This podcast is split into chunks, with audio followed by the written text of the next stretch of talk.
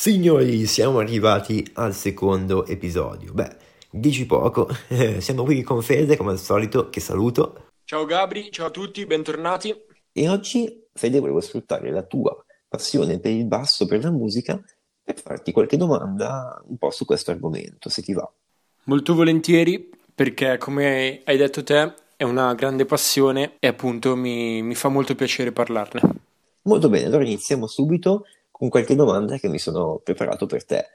Ad esempio, mi chiedevo, si può iniziare a suonare intorno a 17-18 anni uno strumento anche senza avere esperienza in merito?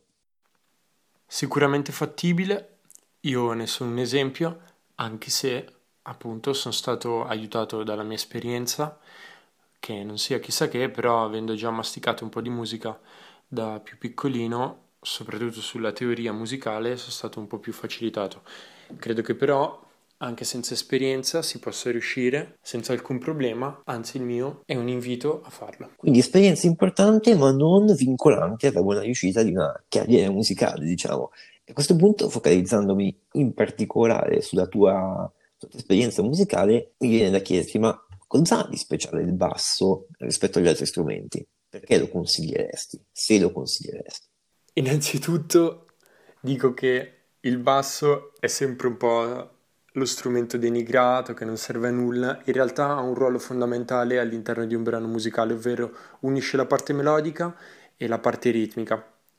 Questo per i meno esperti è un po' più difficile da capire, ma togliendolo dalla traccia si capisce il suo essere appunto fondamentale e lo consiglio proprio perché, rimanendo un po' sulla stessa onda di prima, è uno strumento con cui puoi fare tante cose, tanti generi, quindi restituiamo al basso la sua dignità, stop bullismo contro il basso, ma a proposito, questo strumento così quasi dimenticato eppure così fondamentale, come giustamente tu sottolineavi, può essere utilizzato da un solista. In pratica esistono i bassisti solisti. Sì, ne esistono di bassisti solisti, però sono una rarità. Mi viene in mente Nathan East, che in Sir Duke di Stevie Wonder addirittura col suo basso fa la linea della voce. Questa è un'altra conferma di quanto il basso sia versatile. È un pazzo furioso, è un pazzo furioso questo bassista, che si è preso questo rischio, questa grandissima innovazione in merito. Quindi sorprendente no? che ci siano anche questi tipi di musicisti così, così particolari. Ma invece, così a freddo, un consiglio che ti viene di dare a chi si avvicina al mondo della musica per la prima volta? Anche questa è una domanda interessante e la mia risposta, e quindi il mio consiglio da dare a tutti i musicisti è quello di ascoltare il più possibile. Può essere una risposta banale, ma non lo è.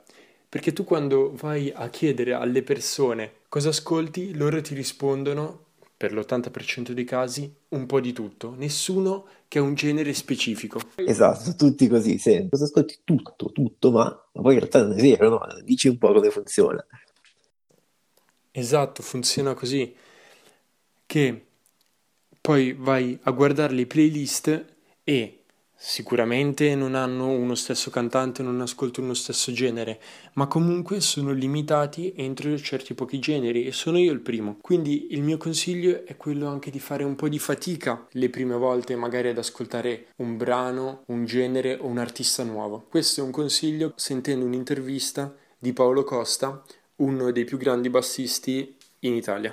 Certo, certo, quindi diamo anche un po' un consiglio alle persone che ci stanno ascoltando, tu in particolare che ti pompi la trap tutto il giorno, viceversa tu che magari ti ascolti soltanto Coez, prendi e ti fai ascoltare un po' di cultura rock degli anni 70-80, così, tanto per cambiare un pochino, no? per ascoltare qualcosa di nuovo. E a proposito di rock, viene in mente una domanda che mi sorge ormai da un po' di mesi, no? perché l'anno scorso si è parlato del 2020 come l'anno del ritorno del rock, questo genere che ormai mancava da un po' come rispetto a come era i suoi fasti dei decenni passati e si diceva che nel 2020 sarebbe tornato in grande stile. Ora siamo a maggio e io mi chiedo, possiamo fare un primo bilancio di questa affermazione? Le aspettative sono state rispettate? Il rock è tornato come una volta oppure no? Io azzarderei a rispondere che il rock sarebbe tornato se non fosse stato per questa situazione. C'è anche nel mondo del rock tanta attività, tanta voglia di fare, tanta voglia di portare novità, nuovi CD, nuovi brani. Questo non solo dalle band più giovani come i Greta Van Fleet. I tuoi preferiti quasi, diciamo, tra, tra i tuoi eletti, tra, possiamo tra, dire. Tra i miei preferiti, assolutamente.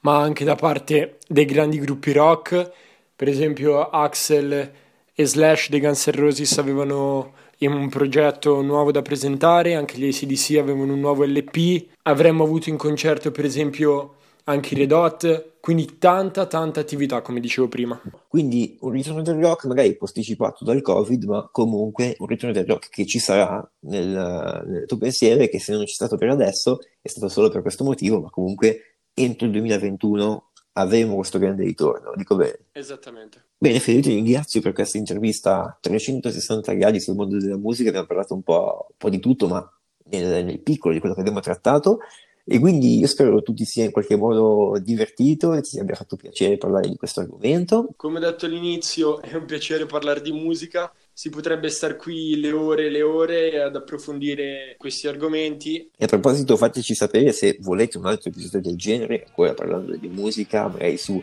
una, su aspetti diversi, magari cambiando, cambiando lato, cambiando un po' visione, ma comunque ancora parlando di musica se vi è piaciuto l'episodio di oggi. E allora noi vi ringraziamo per la vostra attenzione, ci rivediamo lunedì prossimo come al solito in una nuova puntata. Ciao Gabri, ciao a tutti, alla prossima!